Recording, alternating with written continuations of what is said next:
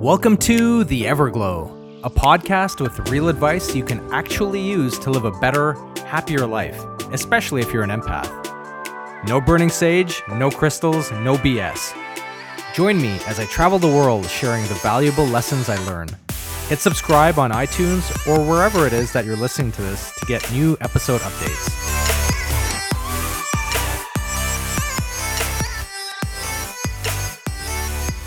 What is up, everybody? Mr. International coming at you from beautiful Siargao, Philippines. Yeah, I'm still here.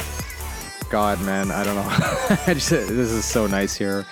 This morning I woke up, woke up early, uh, went to the beach, took a paddleboard, and just lay down on it, and floated around. The water was crystal clear blue, calm like a swimming pool, and um, yeah, this is ha- this is what life is supposed to actually be like, not the bullshit of waking up in a rush and being stressed.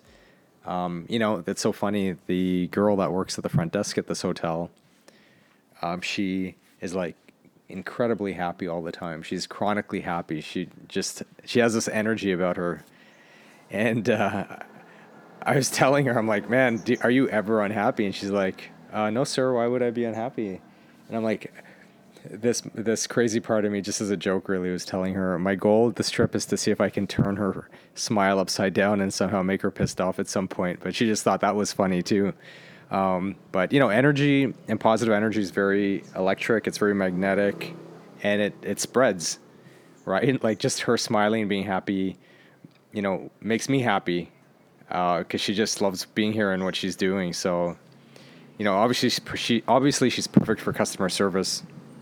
And uh, you know, it's funny. You're living in LA. You kind of like become a bit jaded because you're always on guard. You're in survival mode in a a giant garbage dump like that, and you know, here you kind of still have that built into your DNA a little bit because you're so used to being like that. It's like a, it's like an abused dog, right?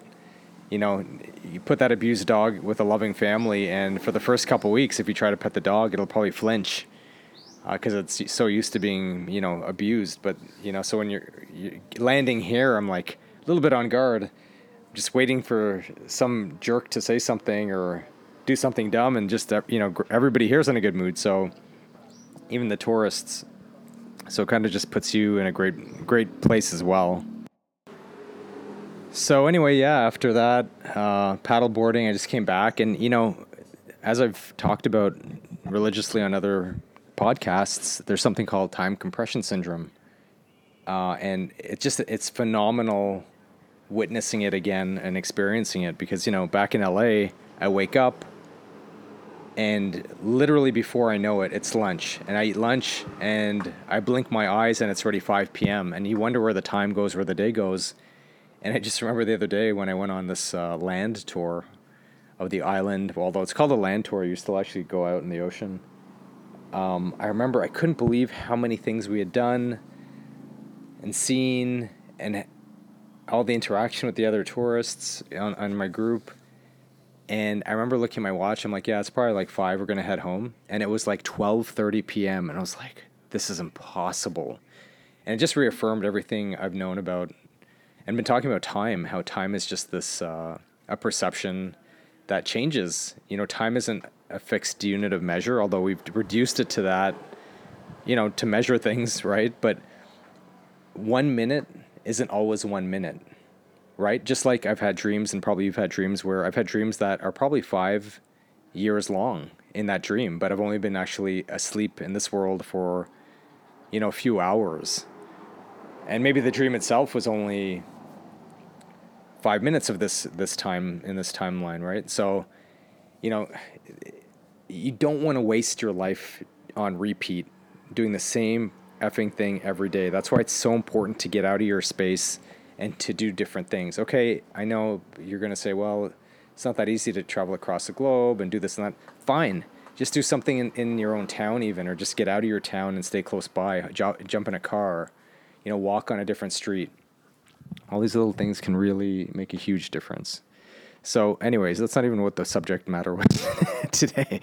So, today's subject matter is called the title of today's podcast is 2 plus 2 equals 5. And I'm kind of jacking this from a meme I saw on the internet, and they claim Keanu Reeves said it. I don't think it, I don't know if it's true, but the premise remains the same, and that is I'm at a stage in my life where I don't have any energy nor care to argue with anybody about anything. If you think two plus two equals five, good for you. Go have fun with that. And so that's what today's podcast is about two plus two equals five. And what that really means is that I want you to get away from controlling and trying to control everybody around you and what they think and how they think you know, I used to spend so much fucking time and energy of my own, you know, trying to convince people of things when I knew they were wrong about something, um, you know, and I guess in my own way, I'm uh, I failed because I'm I'm my own version of a know-it-all, obviously, right? We all are, and you know, somebody would be doing the wrong thing or saying the wrong thing, or I knew they were wrong about something, and I'd be trying to educate them, like, no, no, it's this, it's this and they just be adamant. And I get, I get frustrated, and I'd spend so much of my time trying to convince them about what was right. And I was thinking, you know, now that I look back on these younger years, I was like, man, what was I wasting my time? Like, who gives a shit? I mean, I can give you a million trillion examples. Like, I remember once in undergrad, there was this girl. I mean, she was a real know-it-all. People didn't really like her much, but there was this girl in undergrad that, yeah, she thought her word was the gospel and I guess she didn't know an English word, and that English word is the word endeavor. There used to be a space shuttle named Endeavour, by the way. And, um, you know, the word endeavor can mean a lot of things, but it's also uh, a verb, right? The verb to endeavor. You endeavor to do something. And I got into an argument with her where she said, no, it's not a verb. And she said it so defiantly. I'm like, uh, what do you mean? It is. I endeavor, you endeavor, he endeavor, she endeavor. Like it's a verb. She's like, no, it's not. It's not. And she was so adamant. And I got into this argument with her and I got frustrated. But when I look back on these dumb things, I'm like, who fucking cares what she thinks? Well, great, congratulations. She doesn't know a word in the English language. I'm sure there are lots I don't. But why do I give a fuck if she won't learn it? Like, who cares? Um, and so that's happened a lot in my life where I would just get into arguments with people about certain things. I mean, man, you can imagine the number of arguments I got into, you know, after the whole Trump thing when he got he was put into office and you know all of a sudden everybody was like taking sides and you had all these people supporting Trump and all the psychotic things that guy was doing. You know, I got into so many arguments with people and friend, close friends, and even family. And I was like, "What? How can you think this?" And how can you think that? And how can you agree with this or that? And you know, it was fascinating hearing people's counter arguments to some of the, the the craziness back then, right? Like, they'd be like, "Oh, you don't like it's not that you don't like his policies you just don't like him. I'm like well i don't even know him but um, i'd get in all these arguments but then when i and i get so stressed about them right? And it's like your goal in life should just be to wake up and be happy every day and do everything that is not stressful. And if there's anything stressful in your life take it away subtract it or remove yourself from it. And so if one thing you're doing is getting frustrated with people because they're not listening to you or they're not doing what you say to ask them to do or tell them to do or you're always convincing people of your standpoint or your viewpoint, just move on. It's not your job. Everybody's entitled to thinking the way they think. And do you know how much energy you're going to expend just trying to make people see your point of view? It doesn't matter. Certainly, be receptive yourself. Please be receptive yourself to um, changing your mind and learning and you know evolving the way you think about things. But don't worry about other people being wrong and it's not your job. It is absolutely not your job to convince people to also harmonize with your own viewpoints in life. Because when you start engaging with people you're locking horns with them um, because they're they're steadfast in their ways often and you're really just trying to make them think the way you're thinking, and we all lock down and clamp down on our own positions, including yourself. So I'll give you a lot of great examples. Here's a great example, you know, and it almost ruined my one of my trips. I went with one of my really really close longest friends I've ever had. Hey, maybe he's even listening to this, and that's cool too. Um, and we'd gone to Hawaii, me, him, and another friend. We'd all gone to Hawaii together. It was my first trip to Hawaii. I think it was my first trip with him too. And uh, you know, we were all staying in the same room, and we, had, we were having a great time. We went to Waikiki, if I'm not mistaken. Yeah, it was Waikiki, and we happened to be there um, on the anniversary of 9/11. So, for those of you listening internationally, 9/11 really just means September 11th. And yes, Americans, I know you all know what 9/11 is, but uh, sorry to say, not everybody on the planet um, just assumes to know what that is. So, on September 11th, back in I believe 2001 that's when there was the major coordinated terrorist attacks throughout the United States, where you know planes flew into the World Trade Centers in New York City and the Pentagon and whatnot. So that's affectionately known, or unaffectionately known as 9/11, because it's a pretty significant day in recent American history. But anyhow, we were there on one of the anniversaries. We were there in Waikiki on one of the anniversaries of um, 9/11, you know, and Hawaii is technically considered a U.S. state. The Hawaiians certainly don't think that; they're not very happy about it. Sorry to burst your bubble, some of the American tourists, but no, they don't actually consider them like considering themselves a, st- a state. But how, however, we were technically in a U.S. state um, on 9/11, and we're at a. I remember we are at a bar. It was like a rooftop bar at one of the hotels, and it was pretty crowded. And I was talking with my friend. He's Canadian, and he started kind of going off on Americans a bit, and I was like, oh shit, this isn't the place to do it. Um, you know, you should know your audience, and just like Walmart destroying businesses, and then he started getting into, uh, you know, 9/11, the whole thing being a, being a conspiracy. World Trade Centers wouldn't fall down like that. Something about they found thermite at the site there was it was a rigged explosion, you know, rigged demolition, and there's no evidence that a plane flew into the Pentagon. Where's the proof? And it's like, but foolishly, that younger version of me really like him and I really started going at it. Number one, because I didn't even want to be talking about such things on in a bar when you're surrounded by you know other Americans on such a sensitive day. Number one.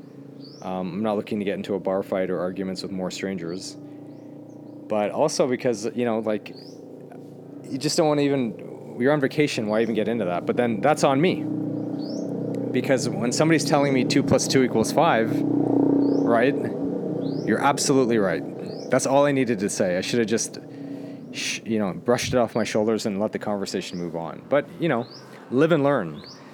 So that un- that happy hour went from happy hour to unhappy hour as him and I continued to like get more and more heated and me and more me myself getting more and more frustrated partly because I was quite surprised that such a good friend of mine who who I'd known for so many years I was kind of seeing this other side to his thinking and I'm not saying this in a negative way because probably he was looking at me the same way thinking how can Mr. International not see this what he thinks to be an obvious thing of you know this whole thing 9/11 thing being a conspiracy and it's all like this rigged thing so, as you can imagine, things started escalating at the bar. I mean, it didn't help that we're having a drink or two, but we weren't drunk or anything like that. And, you know, the problem when you're arguing with anybody, especially people that are, their brains are somewhat war- wired towards the conspiracy side of things. And I have noticed, you know, we're all wired, our brains are all, all wired in a certain way. But when you're dealing with people that are more inclined to be more on the conspiratorial side of things, and I've met more and more of them throughout the years, and I've kind of noticed that trend. The conspiracy mind or wiring of the brain is very, um, how shall we say, it's very whack a mole, meaning like if you're familiar with the game of whack a mole at the, muse- at the amusement park, it's where, you know, a, t- a little, there are a bunch of holes on a board, and like the head of a mole, a toy, a toy mole will pop up, and you're supposed to hit it with a big mallet or hammer um, before it goes down again. But as soon as you hit that one down, another one pops up, and so you're supposed to keep hitting these as they pop up. And you know the problem with conspiracy conspiracy theorists, and they're definitely one of the people, the type of people you have to just kind of walk away from peacefully. They're definitely the two plus two definitely equals five crowd. Um, and I've talked about them before in another podcast I did called Tinfoil, uh, Tinfoil Hat Wearers or something like that. But it's a game of whack a mole because when they present their facts to you or their arguments to support their claim about why they think what they think, as soon as you disprove it emphatically, they just switch to a completely different subject, even though you completely obliterated, tangibly obli- obliterated what they said to be completely wrong. They don't even say, oh, okay, I guess I'm wrong. I'm going to change my opinion. They just change the subject. As an example, you know, one of the arguments in our, our, our argument uh, when we were, you know, going at it and getting mad at each other for 9/11 and whether it was real or not. Uh, I mean, it was obviously real, but you know what I mean. Um, was the beams, the steel I beams in the building? There's no way they could have just buckled and melted like that from heat. They're made of steel. They're not just going to buckle and the whole building's going to fall down. The problem with that is he hadn't seen something I had seen, which was a National Geographic experiment on the national the Nat Geo channel, unless that's part of some government you know conspiracy too, which it's fucking not. Okay, like it's not. And they actually did an experiment where they they burned um, they created a burn pit out in a desert, like in the sand, and they filled it with uh, I guess aviation fuel or something that burns. Um, that burns to that heat level. In fact, I think it even burned less at a lower temperature, believe it or not. And all they did was they took this pit, set it on fire, and they hung or they um, stretched a, the same I beam, the same steel I beam that's used in construction, the same ones in the World Trade Centers. They actually put one on across this on supports across this burn pit, and they just left it there for for a little while, and from what I remember in the experiment, you can probably look it up on YouTube. Without even any weight on the I beam, when it got hot enough, it actually started to sag and it eventually buckled. So it absolutely proved visually it just completely proved that sure just because something's made out of steel doesn't mean it can't get soft from heat and melt and then break um, there's this is I, I saw this in grade 10 science class where I don't know if it was the Golden Gate Bridge, but it was a suspension bridge that looked similar to it, where due to the wind, um, this st- same steel suspension bridge started flapping, like it started wave like going in oscill- it started oscillating like a, a wave pattern. Um, because of the wind, and I mean, when you're looking at the video, I think it's a black and white video. When you look at the video, this bridge, which has you know pavement on it, in addition to the supporting beams, which are mu- much bigger than and probably stronger than the World Trade Center beams. These beams are just like flapping around like a wave. Like you think, how how are these things not snapping? Um, but that's why education is such an important thing, isn't it? So when I to- told my friend about that, you know, that yeah, I've seen experiments where of, of course these beams can certainly melt. I mean, they were made from heat forming them in the first place. All of a sudden, the argument switched to, oh well, there's no video of the plane going into the Pentagon. I'm like, but you're arguing about the World Trade Center now. You're you're not even addressing my counterpoint, and that's what was even getting me more frustrated. I'm like, you just keep changing the subject every time I shoot down your cons- like I show you the flaws in your conspiracy theory or theories. And so, man, you know, the night didn't go well. Like, I, I, for the first time in my life, this this is the biggest fight I'd ever gotten to with my friend. Like, I remember we left the bar and I was so jarred. I just like I walked across. I remember we left the bar and I walked across the street and I didn't even want to be near him because I was just so like frazzled from the experience. You know, because I don't go on vacation to argue. I mean, this is why I like going on my solo trips anyway. I don't, I don't want to tangle with anybody, but looking back on it, it was really foolish of me, right? I mean, go ahead. Yeah, sure.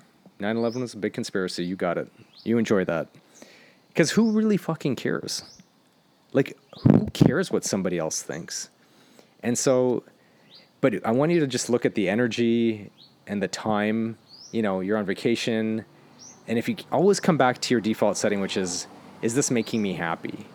And so, at least with me, when I find I tangle with people and I'm trying to convince them, more often than not, it actually makes me quite unhappy because I find myself so messed up in my own head of like, why the fuck do these people think this way? Like, it's so incredibly wrong. And sure, I'm probably incredibly wrong about shit too, but nobody's really getting frustrated with me thinking a certain way, right? So, at the end of the day, you know, you just have to really care about what you think and make sure you know how you got to how you think what you think. But just stop trying to change the world and try to trying to convince everybody of your point. Um, I'm sure you have these examples, and you know a lot of it comes down to just this this this thing of control. And we don't. The word control sounds kind of harsh, but we really are trying to just control everybody all the time, right? Somebody doesn't do what we want them to do. Oh, we get mad. Oh, why does this person act this way? We get mad. Why does this client call me at 6 a.m., 7 a.m., 8 a.m., and 9 a.m. asking for case updates when he barely signed the retainer a day ago? Um, you get mad. But what you're really mad about is the fact that I can't control them, which is why I've talked about it before. The block feature on your cell phone is one of the greatest, greatest modern inventions. I think my block list on my cell phone is longer than my uh, phone directory. So anyway, um, that's just it. I, you know, that's today's podcast. It's around a bit longer than I was hoping, but you know, it's just it's about maintaining your peace. It's not about educating other people. It's not about making other people think what you're thinking. You can offer your point. If they disagree, they're right. I was in the sauna the other day with, you know, the guys from the gym, and I don't really know the people in the sauna, but some dude was talking about some politics, and this other guy who was clearly a right winger was he was he wasn't too far to the right because it is LA, but he, he was uh, just talking about gun rights and how the Constitution guarantees guns for everybody, and you know they're trying to take our guns. And I, I you know, as a lawyer, I explained to him. I said, you know, what you're saying isn't actually correct. The Constitution does not actually guarantee your gun rights. He's like, well, yeah, sure. It says everybody has the right to bear arms, and I'm like, uh, no, sir. It literally does not actually say that at all. The only reason people have the right is because the Supreme Court ruled on its interpretation of um, what a well armed militia means. And I said, even that, in my opinion, is a corrupted interpretation because there's a Federalist paper which actually defines well armed militia not to be me, you, and your neighbor in single family homes. A well armed militia actually means the National Guard. That's what a well armed militia is. But unfortunately, when you know, Supreme Court's obviously very political. When Scalia and these guys ruled on it, they decided to completely ignore that, and everybody should have guns. So I was trying to educate the guy on it. Now, to be fair, he was actually receptive and listened.